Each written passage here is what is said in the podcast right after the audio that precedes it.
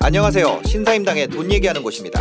이번 에피소드에서는 한 주 동안의 부동산 이슈를 살펴보고 부동산과 관련된 고민 상담 이야기 나눠보도록 하겠습니다. 네, 안녕하세요. 매주 목요일 낮 12시 라이브로 찾아오고 있는 부동산 좀 아는 선배. 오늘도 정재영 대표님과 함께 합니다. 네, 안녕하세요. 안녕하세요. 아, 네.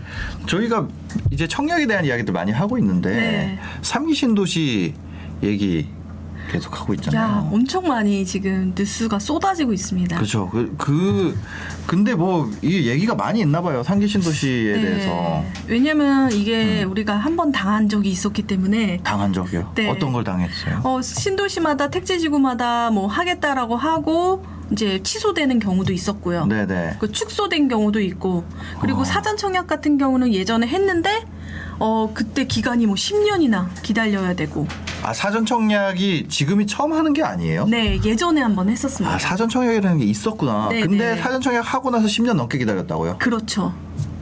그거랑 아. 그리고 분양가 특히 네네네. 믿지 못하겠다. 아 그러니까요. 아 근데 본격적인 뉴스 얘기하기 앞서서 저희가 네. 또 지난주에 한 주 쉬었잖아요. 어, 네 어디 갔다 예. 오셨어요? 아, 저는 그 강릉에 어, 고 고향. 예, 고향에 가 가지고 어.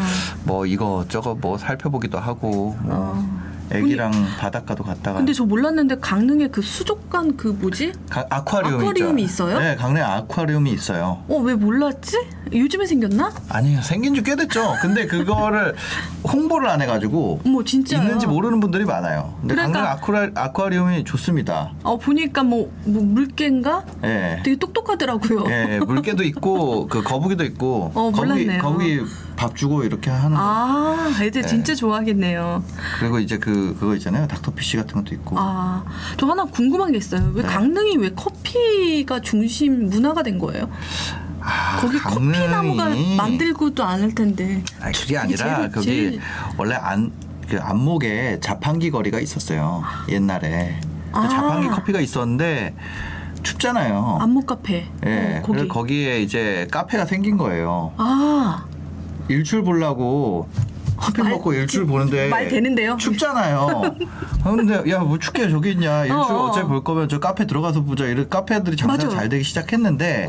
그때 결정적인 계기가 됐던 게 1박 2일이라는 게 있었어요. 1박 2일. 예, 1박 2일 프로 많이 갔었잖아요. 네, 1박 2일에서 안목 안목 커피 아, 카페 거리 편을 했는데 아 그거를 기점으로 되게 잘 됐어요. 대박 저쪽 안목 쪽에 굉장히 많이 늘었고 음. 그 다음에 그 저기 누- 누구야 박 박이추 그 선생님이랑 어. 그다음에 그 무슨 교수님이 하는 테라로사 네 맞아요. 예, 그거 거기랑 유명하잖아요. 뭐 이렇게 커피 커퍼랑 음, 뭐 그렇게 몇 개가 좀 크게. 예, 잘 돼가지고 아, 그게 또 되게 꼴짝이 있었거든요. 네 찾아가. 꼴짝이 있었는데 그때 처음에는 뭐 그냥 저냥 그랬는데 어느 아. 순간부터 이게 그 SNS 발달로 인해서 음. 제 생각에는 인스타 뭐. 예, 찾아가는 시대가 됐잖아요. 네 찾아가. 난 그래서 놀랐어요. 예, 그 이후로 이제 커피가 좀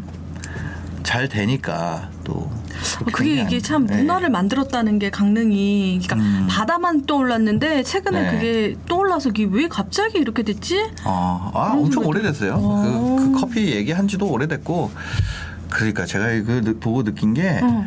어, 계속 얘기하면은 그렇게 되나 봐요. 그러니까 약간 강릉하고 커피랑 연결성이 없는데 와 그 일출 아. 계속 자판기 얘기를 예, 그렇죠. 원래 자판기는 계속 있었어요. 거기 그, 아, 그 동네. 예, 와 예. 진짜 재밌습니다. 맞습니다. 하여튼 뭐 그- 그런 그런 얘기인데 어쨌거나 다시 그 어, 잠시만요. 이게 썸네일이 또 예전 걸로 돼 있네. 네. 제가 저 썸네일 좀 바꾸고 네. 또 썸네일 좀 네. 바꿔 바꿔주고 와주세요. 네. 아닌 것 같아요. 아 지금 바꿨어요?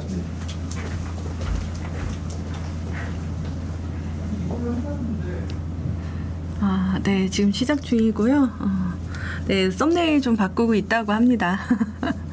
오늘 삼기 신도시 이제 분양가 이 적정한가 그 얘기랑 오늘 진짜 이 방송 보시고 당첨자 사연 제가 알려드리려고 하거든요. 30대 싱글 남입니다. 와, 저- 저희 그 사연 보고 어, 이 감사하다는 사연이었는데 여러분 이런 분처럼 청약을 해야 되거든요. 그 꼭 끝까지 시청해 주세요. 네, 알겠습니다. 이게 됐네요. 네, 아, 됐습니다. 적용이 됐다고 합니다. 이게 PC에서는 안 보이는데 음. 모바일부터 바뀌고 아, PC도? 바뀌겠죠. 예. 여튼 가난을 벗어나기 위해서 가장 먼저 해야 될 일이 이게 네. 방송 보면 되는 건가요? 네네네. 알겠습니다. 오늘 그 뭐야 삼기 신도시에 대한 이야기 좀 네. 해보려고 그러고요. 삼기 신도시에 대해서 이- 얘기가 많이 있더라고요. 네, 지금 가장 음. 문제가 최근에 나온 게 국민청원까지 나간.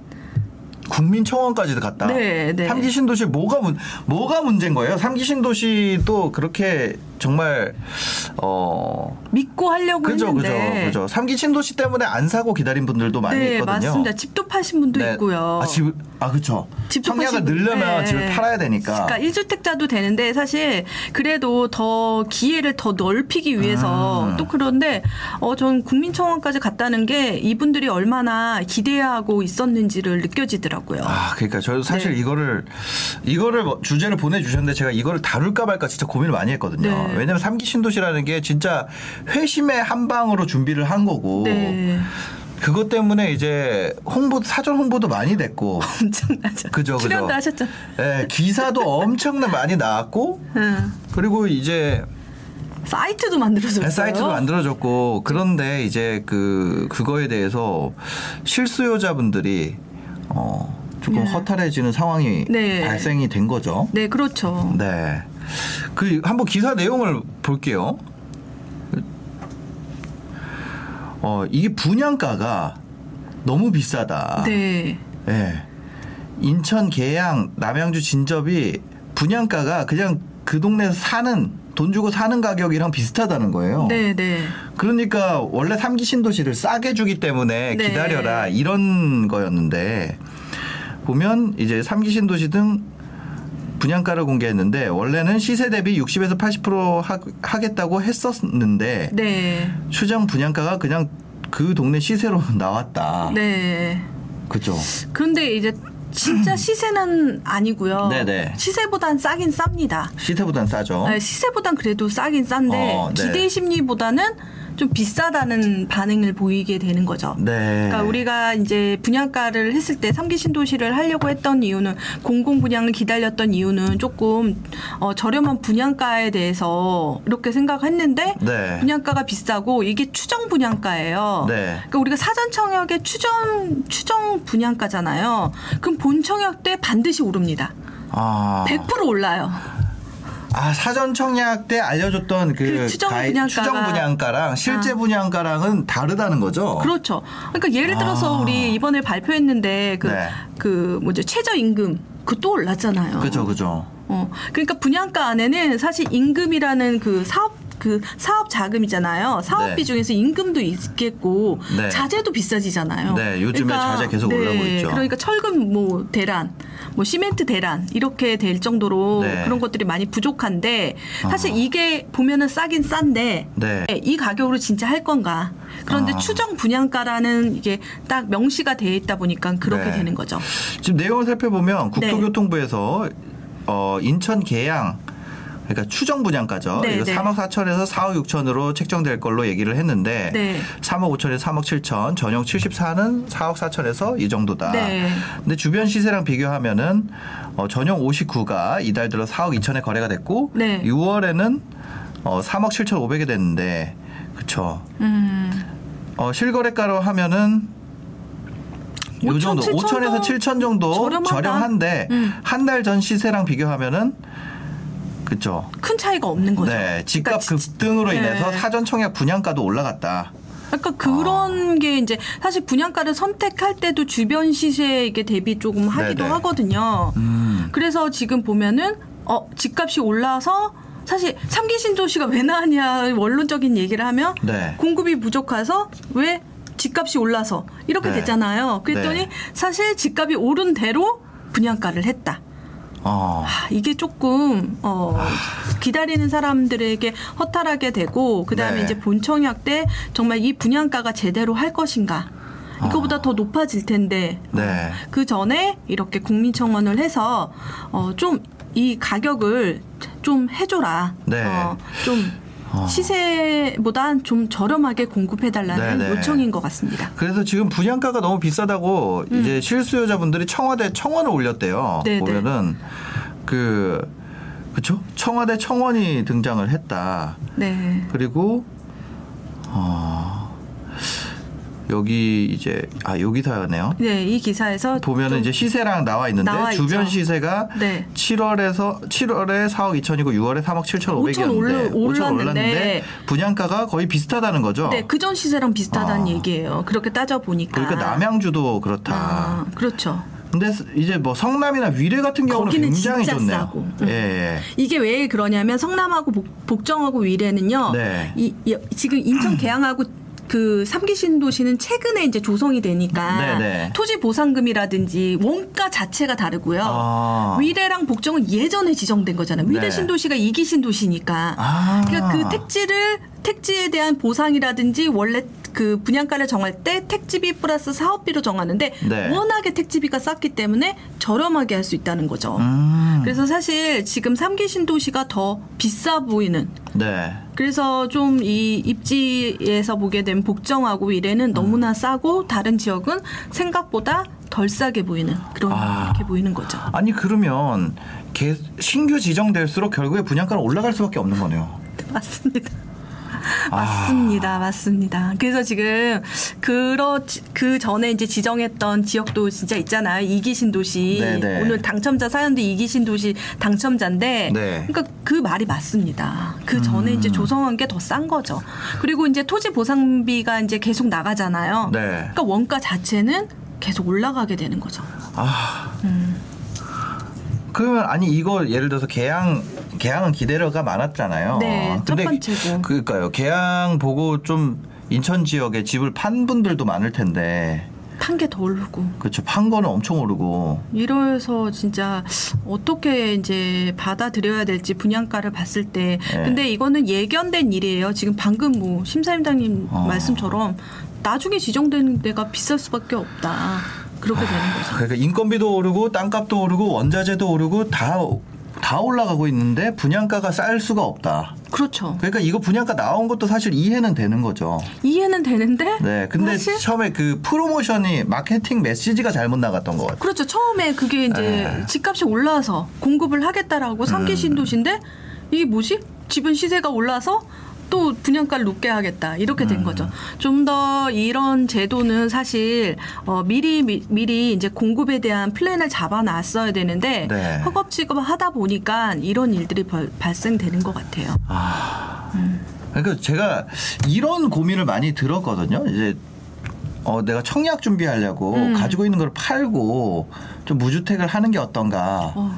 근데 그거 굉장히 위험한 선택이에요. 네, 그래서 저는 하지 말라는 얘기를 되게 많이 합니다. 어. 그게 이제 가능성이 없거든요. 왜냐면 네, 그리고 네. 1주택자가 고민인 게 우리가 이제 100, 100%라고 하면 1주택자가 50% 정도 돼요. 우리나라 네. 인구에. 그리고 40%가 무주택자고 10%가 다주택자예요. 사실. 네, 네. 그러니까 지금 인구의 절반 같은 경우에는 사전 청약도 못 하지만 음. 그래서 내가 이걸 팔고 40% 안에 들어서 하려고 하는데 이게 네. 안 된다는 거죠. 어. 아. 아,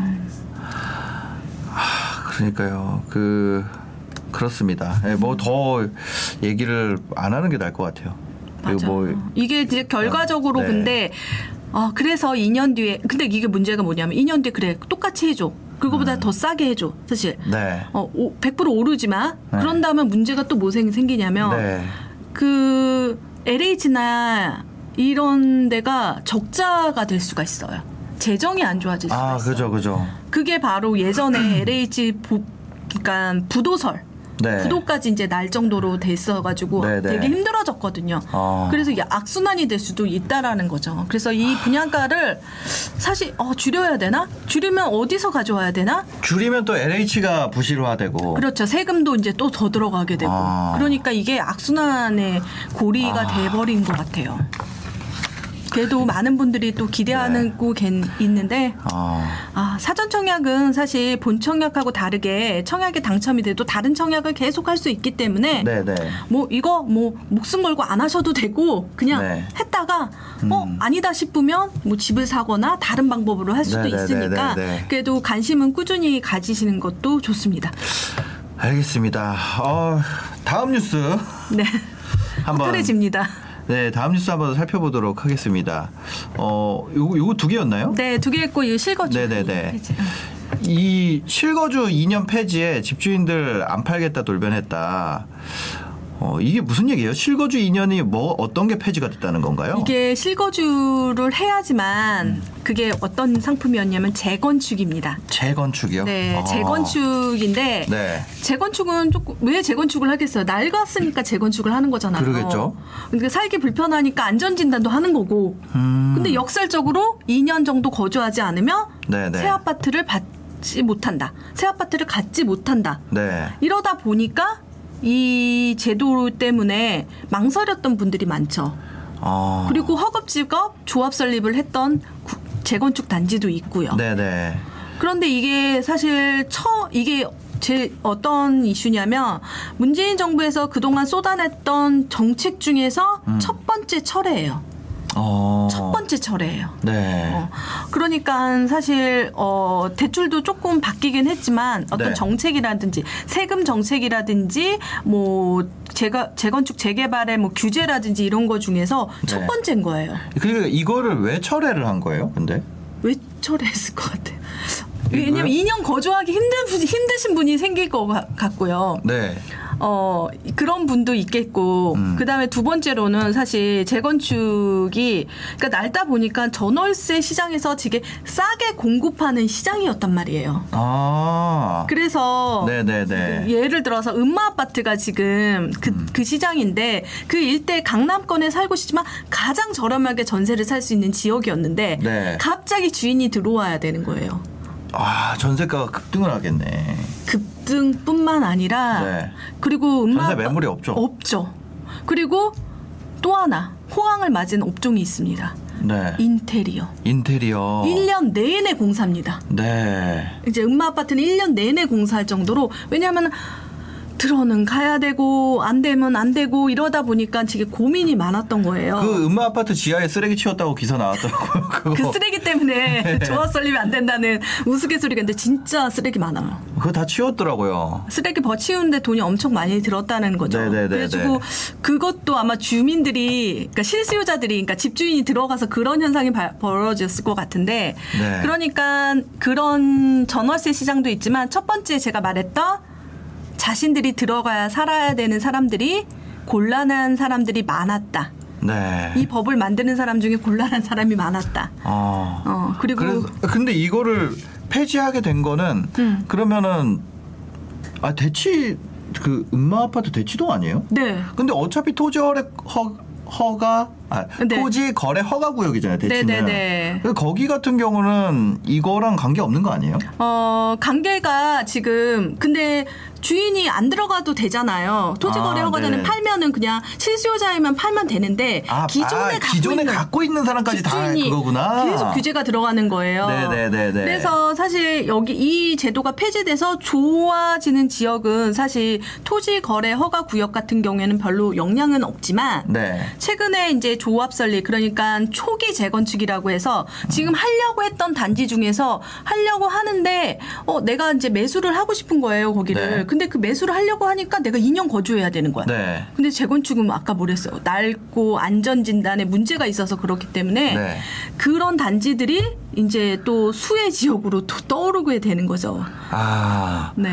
그러니까 재건축 실거주 2년 규제가 있는 경우에는 토지 거래 허가 구역이나 그냥 일반 재건축 그러니까 이그 저기 뭐 청담 잠실 뭐 이런 여의도 이런 데 말고 말고 다른 데 재건축들도 실거주 2년을 해야 되는 거였죠. 그렇죠. 특히 상계주공 아 상계주공도 실거주 2년을 해야 되는 해야 거였는데 되는 건데 그게 이제 족쇄가 풀린 거죠. 네. 내가 지금 만약에 1주택자고 무주택자인데 못 거기에 거주할 수 없는 사람들도 있잖아요. 네. 그러니까 그러면서 마음이 놓인 거죠. 그래서 아. 이제 매수 문의가 이제 생기는 거죠. 초기 재건축 네. 같은 경우에는 특히 지금 제가 가장 문의가 많은 곳은 최근에 네. 이제 상계 주공도 있고 도봉구 창동에 있는 주공 아파트 그러니까 조합 설립이 안 된 초기 단계고요. 네. 그리고 특히 마포구의 성산 시형 아파트 같은 경우에는 아. 엄청 그 어, 문의가 많다고 합니다.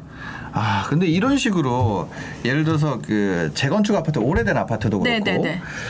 이거는 재건축 아파트로 오래된 아파트고 네. 그다음에 기존에 지은 아파트 중에 살만한 아파트들 그렇죠. 음.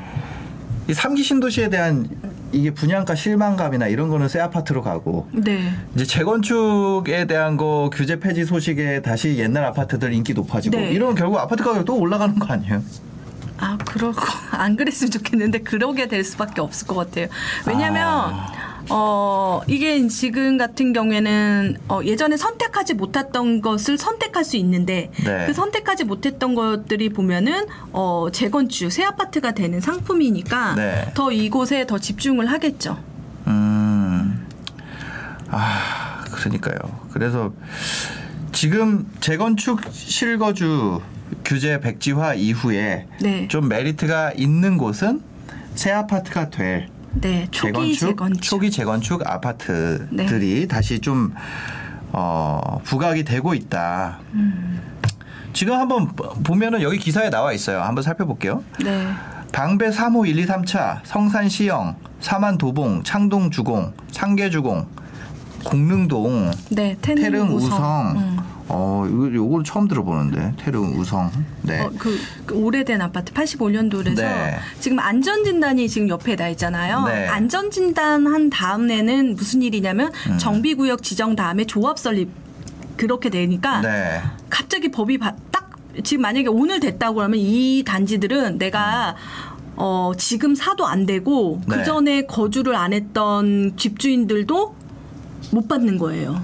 네. 특히 외국에 살고 계신 분들이 특히 문제였죠. 네. 어, 그러니까 지금 이걸로 숨통이 튀었다 그렇게 아. 생각이 들고 그 기존의 집주인은 숨통이 튀었다라고 생각하고 네. 그리고 새로운 매수자들은 이제 나도 거기를 살 수 있겠다 그렇게 음. 생각하시는 것 같아요. 그게 이게 그거죠. 여기 또 한경 뉴스인데요. 여기 보면 은마 아파트 수천만 원 인테리어하고 들어갔더니 부글부글. 정말 인, 인, 아. 은마 아파트에 그, 네. 그 엘리베이터에 그 뭐지 인테리어 한다고 써놓잖아요. 예. 진짜 365일 아. 했다고 합니다. 요- 국민들 예, 여기 이렇게 써 있네요. 국민들 영계 훈련 시키나요? 영계라는 거죠. 네, 그다음에, 영계입니다. 예, 그다음에 정책이 애들 장난이냐 뭐 이런 이런 게 부동산 커뮤니티에 지금 막 돌고 있다. 근데 저는 진짜 그죠. 실제 사례로 집주인이 진짜 들어가신 분이 있거든요. 네. 그러니까 그 세입자가 아이가 고3인데 음. 어떡하냐. 네. 이런 고민도 많았다고 합니다. 그 분양가가 올라가면은 네. 이런 상황이 발생하게 되겠죠. 분양가가 올라갈수록 미분양이 또 나오잖아요. 그렇죠. 그렇죠. 이, 이어서 하나 뉴스 하나 더 보겠습니다. 대구의 강남 수성구가 미달이 난다. 미분양 공포에 대구가 이렇게 되고 있고 공급 과잉의 거품 분양가 원인으로 지적되고 있다. 넘치는 미분양이 위험 신호가 되고 있습니다. 대구 부동산 시장이 심상치 않다. 되게 신기하죠. 네. 다 전국이 다 오르는 것 같은데 왜 유독 대구만 이럴까? 네. 그러니까 수성동에 분양한 더샵 수성 오클레어가 1순위에서 미달이 됐습니다. 네. 그죠? 뭐그 그 브랜드 아파트예요. 그렇죠. 네. 일군 브랜드죠. 더샵이면. 네. 어. 근데 지난 1월까지만 해도 음. 평균 경쟁률이 이랬었는데 그 왜 이렇게 된 거예요? 두 가지 원인이 있는데요. 네네. 첫 번째는 규제를 첫 번째 당했습니다. 대구가 수성구 빼고는 사실 네. 규제가 없었는데 네. 이제 조정 대상 지역으로 묶이게 되고요. 음. 어, 그리고 두 번째는 공급이 많습니다. 어. 그러니까 지금 서울의 공급은 거의 정비 사업에서 이루어지잖아요. 네네. 대구는 자체적으로 정비 사업에서 또 공급이 있고 그다음에 택지 지구에서도 공급이 있었습니다. 음. 그리고 사람들은 청약을 할 때 그 향후 분양하는 단지들을 보는데 계속 나오니까 네. 네. 내가 제일 좋은 것을 하겠다라고 생각을 하는 거죠. 어. 그래서 이제 미달이 났고 그 전에도 미달이 나, 나기도 했습니다. 그럴 네네. 때는 무순위 청약으로 다 소진을 했습니다. 네네.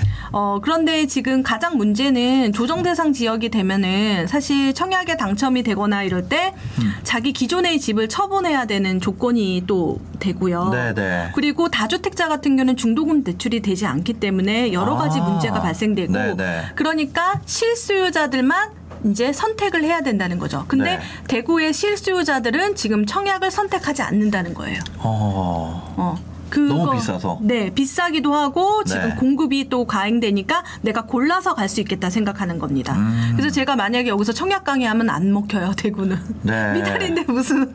미달인 경우에는 강의가 필요 없죠. 그냥 방송 하면 되니까. 네, 네. 저는 제 강의가 없어졌으면 좋겠습니다. 아. 왜냐하면 네. 어떤 얘기냐면 공급이라는 거는 충분하게 공급하고 자신이 고를 수 있게 되면 좋은데 지금은 네. 너무 없다 보니까 서울 같은 경우는 정말 쥐어 짜듯이 없다 보니까 그게 참 문제고요. 아. 그러니까 이게 하나의 해결 방법이었던 거예요. 집값을 조정할 수 있는 네네. 가장 중요한 방법이 이게 이, 지- 공급. 이 기사로 보면 공급입니다. 공급하면서 분양가를 올리는 그래 거. 분양가를 올려야 됩니다. 그렇게 말하면 아 IMP님 저는 지금 이것도 힘든데 오르 오르라는 얘기를 하면 그렇죠. 그렇게 얘기하는데 네네. 지금 이거는 민간 분양입니다. 네. 그러니까 공, 공공 분양은 그래요. 그러니까 조정을 해줘야죠. 공공에서 하는 거니까. 근데 민간은 어느 정도 이제 시세를 이제 어 반영 해서 분양가를 높게 해서 가져갈 수 있는 사람만 하고 그것을 선택하게 한다는 거죠. 아, 분양가 분양가 상한제 같은 게 좀 없었으면 좋겠다. 네, 그게 없는 게 차라리 낫고 그다음에 아. 공공은 공공에서 할 때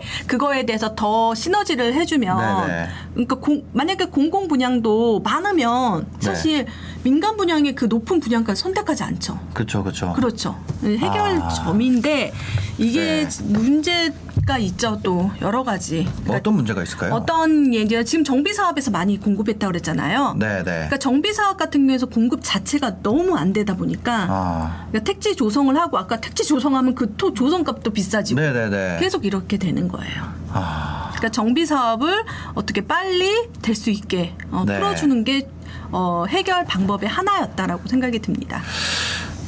그러네요. 대구 수성구가 어 어떻게 보면은 좀 이렇게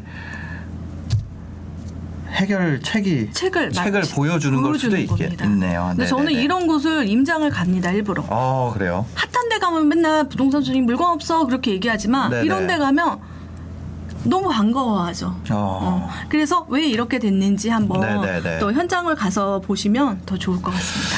알겠습니다. 아, 요즘에 그 방송 많이 하시잖아요. 네, 요즘 방송- 나 사전 청약 등이나 청약 때문에 네네. 최근에 TV조선 와카남이나 네. TVN 프리엔 닥터에 좀 출연했습니다. 그렇죠. 방송 많이 하시는데 이런 조명이 많이 이렇게 있잖아요. 네네. 조명 있는 데서 방송 오래 하면 좀 눈이 아프지 않으세요? 그래서 눈이 아파가지고 지금 사실 여기를 못 보고 있어요. 아, 그죠. 그 3프로 TV의 정프로님도 보면은 이, 어? 그 선글라스 끼고 그, 방송하시죠. 그것 때문에 그런 거예요? 저는 쌍꺼풀 수술했나? 그리고 저기 누구야 아포요님도 이 조명 때문에 눈이 좀 아- 많이 아프다고. 아. 그 유튜브 하시는 분이나 방송 하시는 분들이 좀 그렇더라고요. 그러니까 이걸 못 봐요. 음. 그래서 이렇게 딱 내는데 이제 네네. 방송국은 또 이게 조정을 잘 해주시니까 조금 어떻게 되는데 네. 아, 눈 챙기셔야겠네요. 네, 눈, 눈의 노화 방지에 도움을 줄 수 있는 루테인, 눈의 피로 개선에 도움을 줄 수 있는 빌베리, 아. 그리고 건조한 눈 개선에 도움을 줄 수 있는 오메가 3가 들어있는 한효주가 선택한 건강 기능식품, 한효주님 눈 건강엔 빌베리 플러스, 빌베리 네. 아 캡슐 두 개로 눈 건강을 very very. 베리가 좋대요. 베리가 우리가 이런 거 베리가 네. 이거 이거 색깔도 이런데 네. 이거 제가 보면 뉴질랜드에서 사서 아, 먹었던 것 네네네네. 같아요. 베리 플러스입니다. 음. 빌베리. 네, 그렇습니다. 이 제품은 의약품이 아니고 건강기능식품입니다. 네. 하여튼 아 저희 그 상담으로 넘어가기 전에 저희 뭐눈 건강에 대한 이야기 조금 했었고요. 어 상담 사연 중에 고맙다고 보내주신 분이 있어요. 네, 정말 이 사연은 여러분들에게 네네. 꼭 소개를 해드리고 싶었습니다. 네. 아, 그래서 이 보니까 지금 저는 30대 초반에 경기도에 살고 있는 30대 경기남입니다. 어, 신사임당님과 IMF님께 감사 인사를 하기 위해서. 아, 세상에. 네. 네. 무슨 무슨 사연일까요? 좀 읽어보겠습니다. 네, 네. 한번 읽어볼게요. 신사임당님과 IMF님 방송을 보면서 청약에 관심을 가지게 됐고 다행히 부모님께서 예전에 제 앞으로 청약 통장을 가입해 주신 것이 있어서 아 인정 금액이 800에 800에 10년 정도 된 통장을 가지고 있다는 걸 알게 됐어요. 네네네. 네네. 이 통장 가지고는 민간 분양 가점제는 택도 없고 추첨제는 거의 로또기 때문에 그냥 어, 이 통장이 있는 걸 알았어도 그냥 네. 희망 고문이었던 거죠. 싱글들에게는 참. 아 이분도 이분이 싱글이에요. 네네. 그러니까 싱글이네요. 그리고 30대 초반에서 아마 31살 정도 됐던 것 같아요. 네, 저는 경기도권에서 연봉 4,300 정도 받고 모은 돈은 8,000 정도 되는 평범한 30대 초반 싱글남입니다. 공공 분양으로도 무주택 3년 미만 인정금액 800만 원 가지고 될 수 있는 곳이 없, 없다고 네. 네, 거의 보이지 않았습니다. 그러다가 얼마 전에 정부에서 3기 신도시 사전 청약하길래 저는 반대로 생각을 해봤습니다. 그렇죠. 삼기 신도시 사전 청약을 받는다고 하고 있기 때문에 상대적으로 많은 인정금액 통장을 보유하신 분들이 입지가 삼기 신도시보다 상대적으로 떨어지는 지금 시행하는 공공 분양에 청약을 넣지 않아서 경쟁률이 생각보다 낮을 수 있고 혹시 미달이 날 수 있지 않을까 하는 생각을 하다가 6월 말에 평택 고덕 A-54블럭 공공분양 청약 공고가 난 것을 봤습니다. A타입은 세대수가 매, 매우 많았고 C타입은 세대수가 가장 적은 대신 알파룸도 있어서 이 알파룸이 그거죠. 그렇죠. 네네. 방이 하나 더 있는 네네네. 거예요. 음. 집 구조가 좋아 보였어요. 그런데 B타입은 세대수가 A타입의 9분의 1 정도밖에 안 되고 구조적으로도 장점이 없어 보이는데 아, 반대로 이 B타입은 애매하기 때문에 그렇죠. 애매하기 때문에 미달이 나서 저 같은 무주택 3년 미만의 인정금액 800만 원에게도 기회가 있지 않을까 생각이 들었습니다. 근데 청약 넣는 게 돈이 안 드니까 B타입을 1순위로 청약을 넣었는데 하루가 지나고 나서 1순위 청약률 이 발표됐는데 웬걸 B타입이 총 177세대인데 특공과 1순위를 합한 접수 건수가 140건이었습니다. 진짜 미달이. 날까 했는데. 정말 미달이 날지는 몰랐어요. 분양가 3억 1천만 원 정도로 대출금 갚기에 무리가 되지 않고 입주가 23년 5월인데 마침 23년은 제가 근무지 이동을 하는 시기라 그때 근무지도 평택을 선택하면 될 것 같습니다. 신사임당님과 IMP님 덕분에 청약에 대해서 많은 공부를 했고 그 덕분에 30대 초반에 평택 고덕 공공분양 청약에 당첨됐습니다. 정말 감사합니다. 저뿐만 아니라 30대 초반 분들 내 집 마련 꿈 꼭 이루셨으면 좋겠습니다. 이렇게 보내주셨네요. 와 진짜 대박입니다 대박 와. 여러분 이렇게 청약을 하셔야 됩니다 네. 누구나 청약에 당첨될 수 있는 거예요 싱글인데 네 싱글이고 하다못해 지금 사실 이게 무주택 기간이 그 계속 얘기 나오는데 네. 공공 분양은 사실 그 우리가 보면은 적금식으로 는 납입 인정 금액 순으로 이렇게 되잖아요 네네. 하지만 조건이 하나 더 있습니다 무주택 3년이 지나야 되는데 네네 3년 요건 그런데 이 사람 은 삼, 그 우리가 무주택 가점을 매길 때만 네. 30세 이후부터 카운팅이 되잖아요. 네. 그래서 사실 만 33세 그러니까. 이후부터 당첨이 되는 거예요. 지금 나이 지금 33살인가요? 그러니까 서른 서른 초반 33살이 안 된 거예요, 이 사람이. 네네. 아까 보니까 무주택 3년 미만이에요. 미만이잖아요. 그러니까 3년이 안안 됐는데 된 사람인 거예요. 30대, 네네. 30대 초반인 거예요. 네네. 그래서 어, 당첨이 안 된다는 잘 안 된다는 사실도 알았고 납입 인정 금액도 적다라는 건 알았지만 음. 네. 미달이라는 거에 대해서 생각을 하게 된 거죠. 그럼 아. 미달이면 사실 어, 조건이 하나도 없는 거예요. 네네. 적어도 조건은 그 1순위 조건 24개월 24회 납부된 통장만 있으면 되고 납입 인정 금액은 상관이 없는 거죠. 사실 은. 아 그럼 예를 들어서 여러 가지 타입이 있잖아요 아파트에. 네. 그 A 타입은 예를 들어 세대수가 진짜 많고 네. C 타입은 구조가 좋아요. 네. 근데 B 타입이 뭐 애매했다 그랬잖아요. 네, 네. 그럼 대부분의 경우에 이 세대수가 가장 많은 걸 넣으면 떨어질 가능성이 높나요? 높아요. 왜냐면 아. 저 저도 진짜 많이 당했어요. 왜냐면 네. 맨 처음에 저도 청약을 잘 모를 때는 여러분 진짜 신기한 게 그 전에 자기가 청약을 뭘 넣는지 말해보라면 네. 대부분 세대수가 높은 거래요. 그렇죠. 아무래도 그러면 당첨 더 확률이 높다라고 거라고 생각이 되니까. 그렇게 생각한 사람이 너무 많으면 아. 네. 사실 경쟁률은 그게 제일 높아요 항상. 아. 그리고 건설사에서 주력 평수 같은 경우에는 세대수가 아, 높기 때문에 네네. 저는 세대수가 높은 거는 X합니다. 어. 어, 항상. 어. 세대수 높은 거는 어. 들어가지 마라. 네. 하지 말아라. X를 먼저 하고 아. 나머지 물량 중에서 네. 어, 구조로 보는데 이게 C 타입 같은 게 알파룸이 있었던 거예요. 네. 그럼 직접 한번 보실까요? 지금 여기 보게 되면은 네, 아까 여기 어딘지 얘기를 해주셨으니까. 어, 이 위치를 제가 네. 여기 여러분들이 그 사이트를 보면은 지금 아, 너무 웃기네. 네 LH 사이트를 한번 보시면 좋습니다. 네. LH 사이트에 지금 OR.KR 네. 그때 우리 삼기 신도시 보고 이거 완전 아, 네. 그랬는데 안 그러겠죠? 국민의 뜻을 겸허히 네. 받아들여고 사전 청약 여기서 신청하는 겁니다. 네, 바로 네, 네. 가기 이렇게 되니까 이거 LH 사이트 꼭 기억하시고요. 네, LH 청약센터로 가봅니다. 어떻게 보는 거예요? 구조를 구조가 어떤 구조가 좋은 구조, 거고 어, 그 얘기 좀 해주세요 네네네. 오늘. 예. 네, 그래서 여기서 분양 주택이라서 분양 정보로 한번 들어가 네. 봅니다. 어, 그래서 이, 이- 여기가 지금 A54 블럭이 여기 있거든요. 네. 그래서 여기서 누르게 되면 지금 보면은 어, 지금 단지 배추도 단지 조망 조감도가 있는데 사이버 모델하우스로 한번 네. 가보겠습니다. 위치부터 한번 보겠습니다.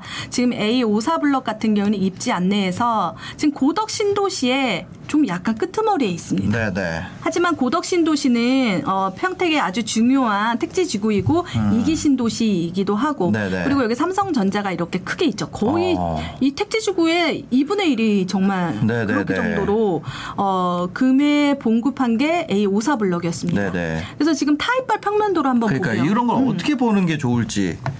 타입발 평 평면도에서 가장 중요한 건 사실 그 전에 말했듯이 판상형 구조 있잖아요. 네. 전통적인 우리 어, 한옥집 같은 판상형이 뭐 뭐예요? 판상형 같은 경우에는 네. 어, 지금 여기 정면에 어, 전면에 이렇게 거실 구조가 있는 겁니다. 네네네. 그래서 맞동풍이 이렇게 푼 그러니까 맞동풍이 이렇게 되는 네. 구조를 바로 네. 판상형 구조라고. 해요. 네네네. 어, 맞동풍이 안 되는 것들은 탑상형 구조, 탑처럼 쌓여졌다라고 아, 하는 겁니다. 네네. 그러니까 좁은 공간에 많은 것들을 넣기 위해서 하지만 판상형 구조는 사실 일부분밖에 안 되는 거예요. 어, 네. 그래서 판상형 구조를 선호하는데 지금 이게 A 타입이고요. 그 다음에 B 타입을 보겠습니다. 여긴 다 판상형 구조예요. 그러네요. B 타입도 이것도- 있고요.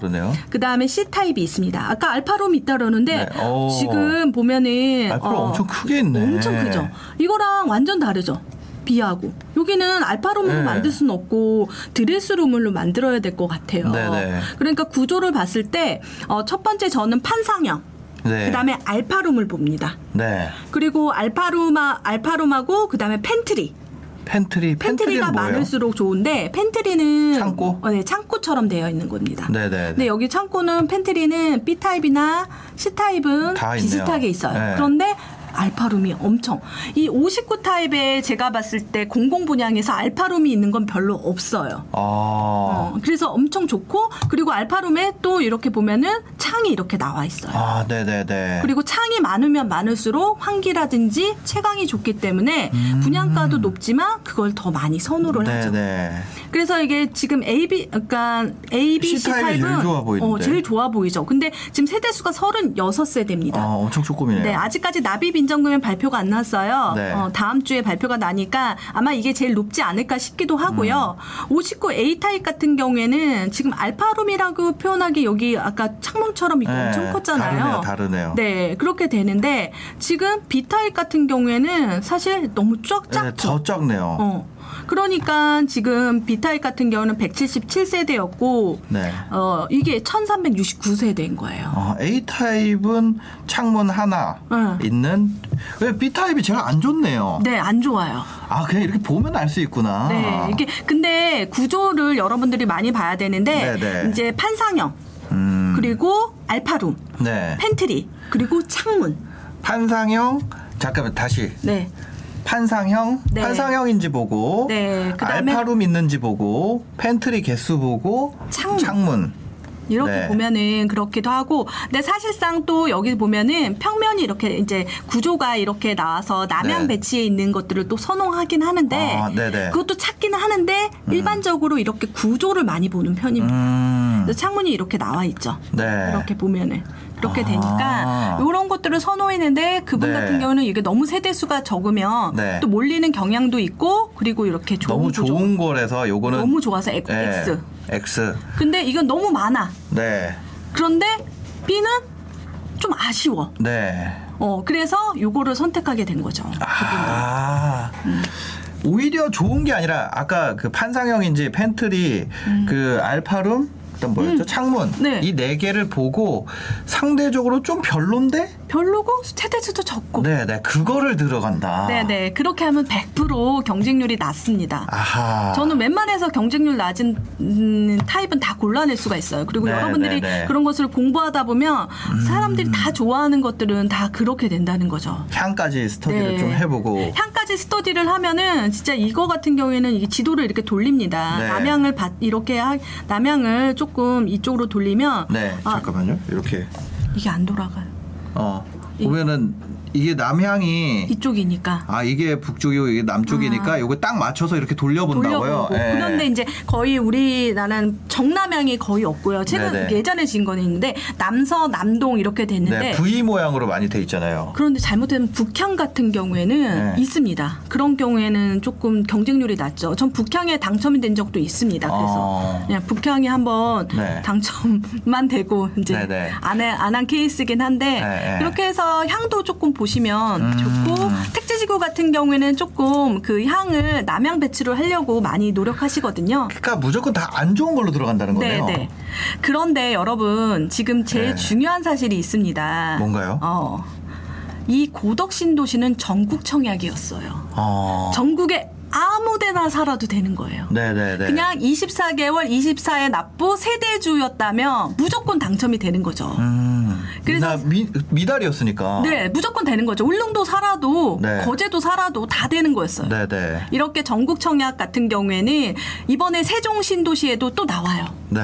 다, 이- 내일 나옵니다. 내일에. 네, 내일 나오니까 그것도 전국 청약이 가능하니까. 네. 그것도 한번 노려보시고 이런 게 사실 어, 30대 당첨되기 어렵다는데 아. 네네. 이분 같은 경우에는 공부를 딱 보면은 하셨 하셨더라고요. 그래서 네네. 많은 것들을 보다 보니까 어. 아 정말 아 정말 그러니까. 잘하고 있다, 잘했다 칭찬해주고 싶네요. 그러니까 청약은 알수록 꿀잼이에요. 청약이 뭐가 있을까? 청약이라는 게 그냥 청약 넣는 거지 뭐 이게 뭐 있어 이렇게 생각을 했는데 야 전략이 다 있네요. 인생사.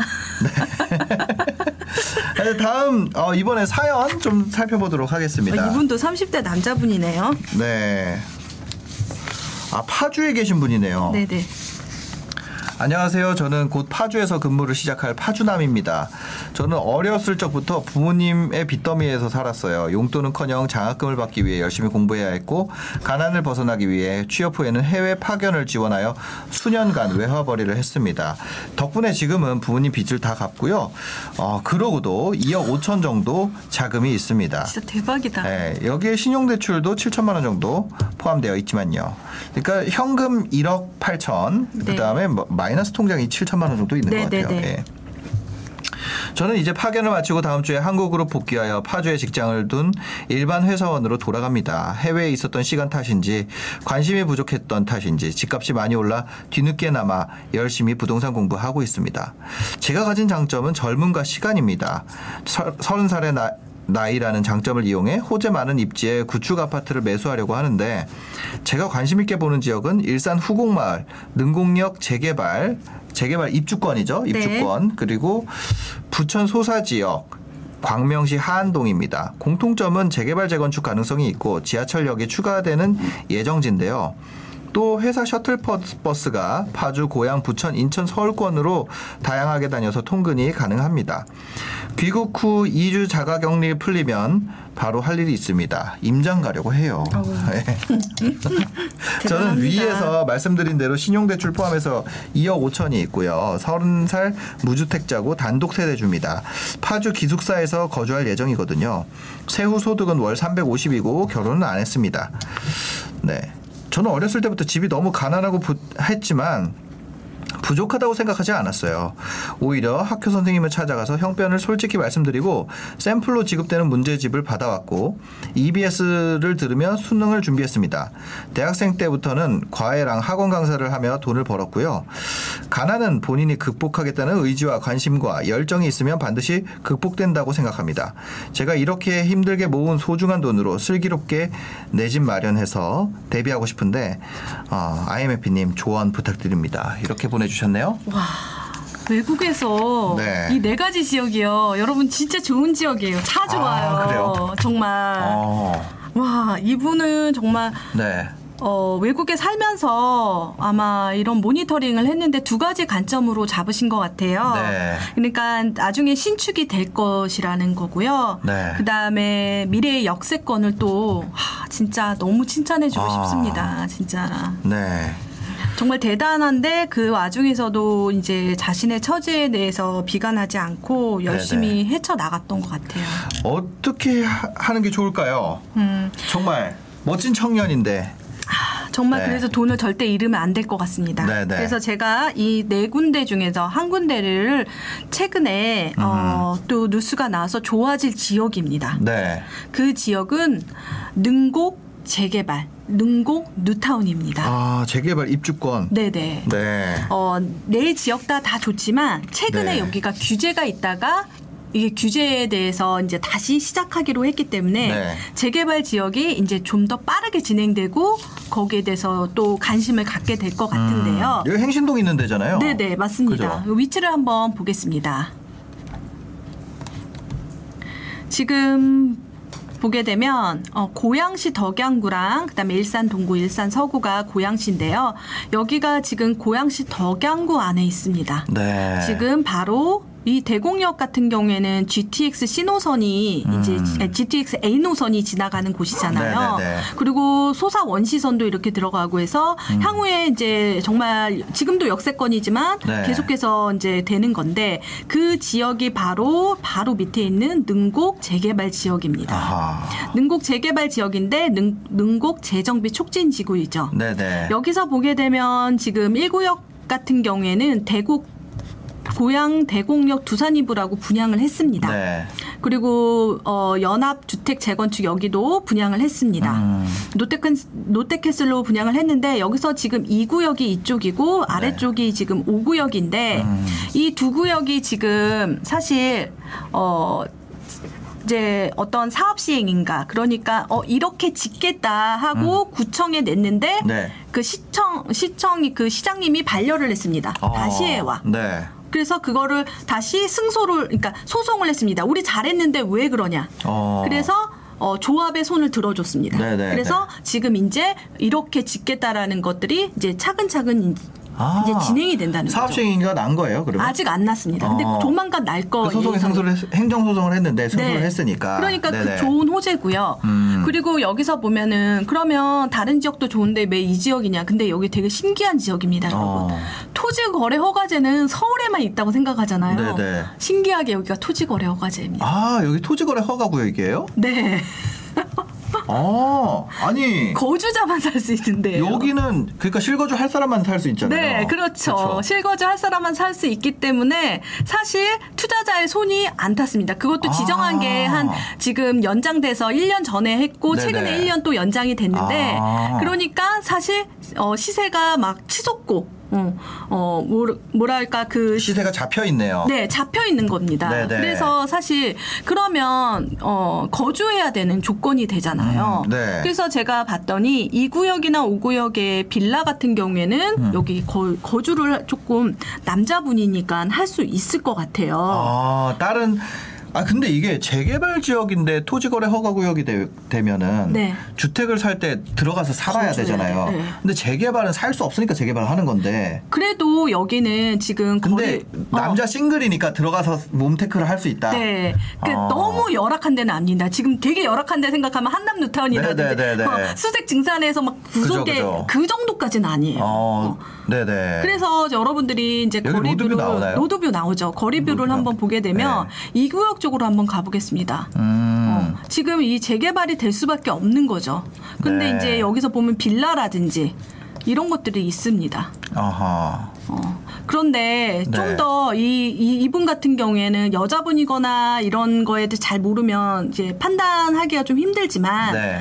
어, 저는 이분이 모든 가난을 이겨낼 수 있다라고 생각했고, 음. 뭐 부족하지, 자기 시, 자신이 이제 헤쳐 나간다라고 생각했기 때문에, 네. 어, 이런 것도 사실 네, 거주하면서, 음, 아, 요런 빌라들. 네, 고쳐서 시- 그러니까 뭐 수리해서 들어가서 살면은 네. 또 어느 정도 이제 거주를 하다가 음. 어 그리고 사실 2년 정도 거주하면 되는 걸로 알고 있습니다. 네. 그리고 어차피 이제 조만간 빠르게 진행이 되겠고 이제 더 이상 발목 잡을 일은 없다. 아, 그렇기 때문에 여기를 잘 모르세요. 그래서 네. 사실 제가 추천하기도 조금 애매해서 거의 추천을 못했던 지역이기도 합니다. 아. 토지거래 허가제가 되고 나서. 네네. 근데 여기 수리한 데도 있어요. 샤시. 네네. 샤시가 새 어, 거네요. 요 네. 집은 수리를 했네요. 네, 그런 집도 있고 제가 최근에 알아보니까 음. 거주하는데 이렇게 그 수리한 집도 많, 많더라고요. 네네. 그러다 보면은 어 여기서 보면 세입자가 껴져 있는 상태에서는 살 수가 없는 거예요. 음. 갭 투자는 안 됩니다. 네. 그런데 만약에 빌라가 3억 정도라면 대출을 내서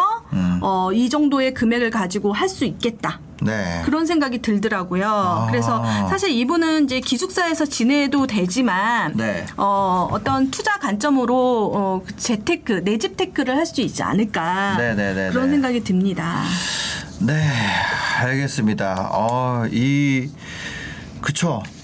여기는 조금 그 몸테크를 각오하고 들어가는 네, 그게 하고 어. 들어가는데 수익은 네, 많을 수익은 거라고. 많을 거다. 네. 아, 그렇습니다. 이게 시간과 이분이 이렇게 써주셨어요. 음. 저는 이제 시간 시간을 갖고 있다는 게 젊은. 장점이라고 생각을 그래서 저 한다. 이 시간에 완전히 네, 꽂혔습니다. 네, 네, 네. 이분은 할 수 있겠다. 음. 어, 그러니까 왜냐면 재건축 재개발은 시간을 사는 거거든요. 네. 그러니까 시간을 기다리는 거긴 한데 어. 빨리 갈 수 있는 요소는 생각해야 돼요. 제가 이거를 만약에 한 달 전이나 두 달 전에 했으면 이 구역에 대해서 좀 야- 약간 규제 같은 게 있어서 그렇진 음. 하지만 어, 알겠습니다. 두 번째 사연 또 살펴보도록 하겠습니다. 두 번째 사연은 싱글은 아니네요.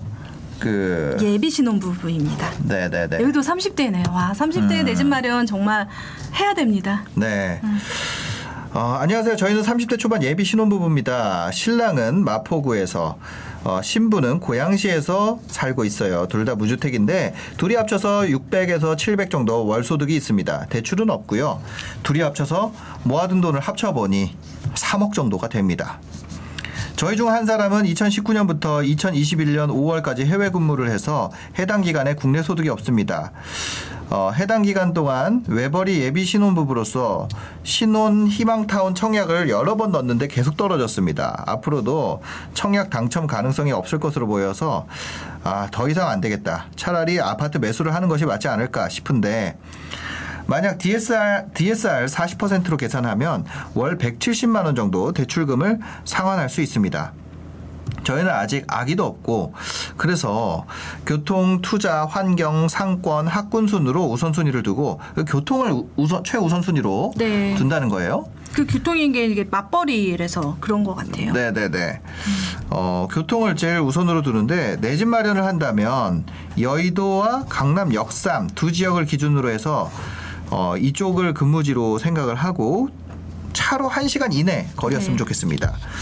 그리고 만약에 청약 도전을 또 한다고 한다면 예비 배우자 중 한 사람이 지난 한 해의 소득이 안 잡히는 게 도움이 될까요?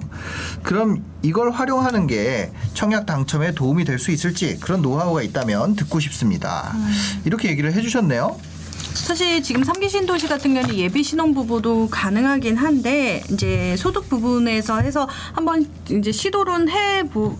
보셔도 될 것 같은데 제가 이 정도의 금액을 가지고 있다면 매수를 추천하는 편입니다. 지금 신혼부부들 같은 경우는 조건 그러니까 신혼부부도 조건이 있거든요. 신혼부부 특별공급이라든지 신혼희망타운의 조건 같은 경우에는 네. 사실 소득도 마찬가지지만 아이, 자녀가 있을 때가 더 유리하거든요. 음, 그래서 네. 이 지금 같은 경우에는 또 지금 여의도나 역삼동을 살기 때문에 교통이 가장 중요하고요. 매일 출퇴근해야 되니까. 그래서 그런 곳을 한번 찾아봤습니다. 아, 네. 그러면 어떻게 가보면 좋을까요? 본격적으로 좀 상담을 좀 지도를 일단 켜고 부탁드리도록 네. 하겠습니다. 네.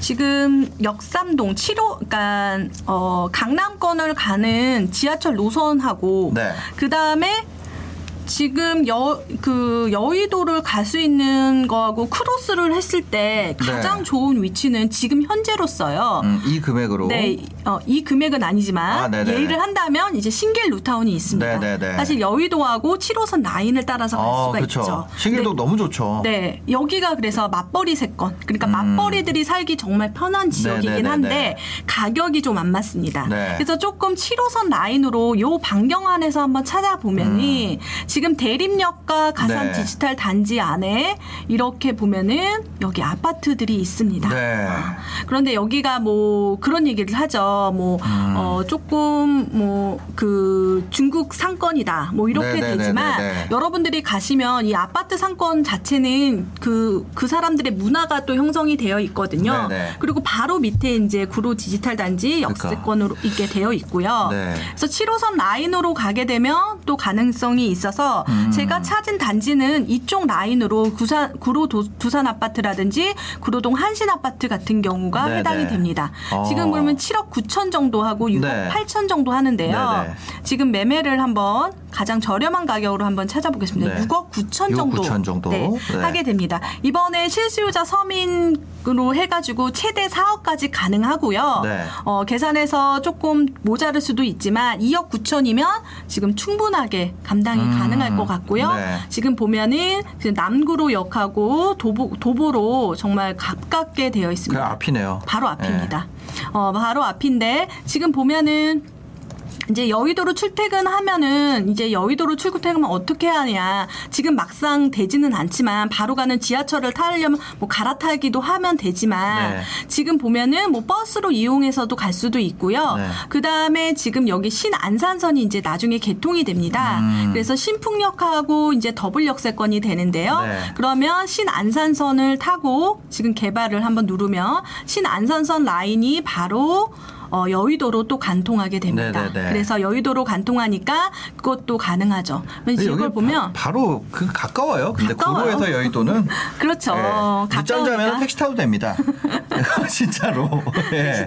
그 가까운 거리기 때문에 네네. 그렇고 그런데 이제 어, 좀 더 미래 가치를 생각했을 때 음. 저는 지금 네. 여기 라인 어, 이쪽 그 구일역하고 구로역 사이에 이 아. 아파트들이 있거든요. 네. 그런데 구축 아파트 들. 네, 구축 아파트인데 네. 되게 신기한 거는 지금 구로 주공 여기가 30년 연한이 된 아파트. 그러니까 네. 재건축을 기다리는 아파트들이 많습니다. 네네. 어, 그래서 그 단지를 한번 이렇게 보면은 음, 재건축 아파트를 보려면 30년 연한으로 이렇게 네. 필터링을 하면 보여요. 그래서 구일역하고 지금 어, 구로역 사이에 지금 요게 이제 있습니다. 어. 네. 그래서 지금 여기도 이제 재건, 재건축이 되고 있는데 특히 구로 주공 같은 경우는 되는데 가격이 비싸죠. 음. 네. 하지만 여기 한신 아파트라든지 현대 상선 요런 아파트들이 지금 요 구로 주공이 되면 아, 형, 또 되지 않을까. 현대 상선 아파트 이름이 좋은 것 같아요. 약간 H&M 느낌 나고. 아, 아닙니다. 뭐. 주식 투자하셨나 봐요. 아니에요, 아니에요. 했습니다. 아, 그 이런 쪽으로. 네, 좀 알아보도 어. 왜냐하면 네. 사실 이쪽이 재건축 단지로 구로구에 없었는데 구로 주공 같은 경우에 86년도에 된 곳이고 이제 뭐 정비 사업 지정까지 이제 달 려고 하니까 음. 네. 요런 때도 한번 보시면 좋은데 그런데 지금 여기는 역세권이 1호선 라인으로 가게 됩니다. 네네. 그러니까 1호선에서 신길역에서 갈아타서 여의도까지 갈 수 있고 네. 그 다음에 1호선에서 지금 신도림역에서 이제 역삼으로 출퇴근이 가능해서 음. 1시간 거리로 가능하고 네. 지금 여의도랑 강남. 네, 강남 사이에서 이렇게. 이제 할수 예. 있는 거는 네. 사실 그 안쪽으로 점점 더 들어가면 음. 동작구나 서쪽으로 들어가면 너무 비싸져요. 네. 그러니까 여기가 지지선인 것 같습니다. 아, 이- 영등포랑 진짜 네. 여의도랑 강남으로 이게 아. 밀려 밀려 오겠죠. 시세가 너무 비싸다 보니까 네. 신길 루타운이 예전에는 감당이 가능했지만 네.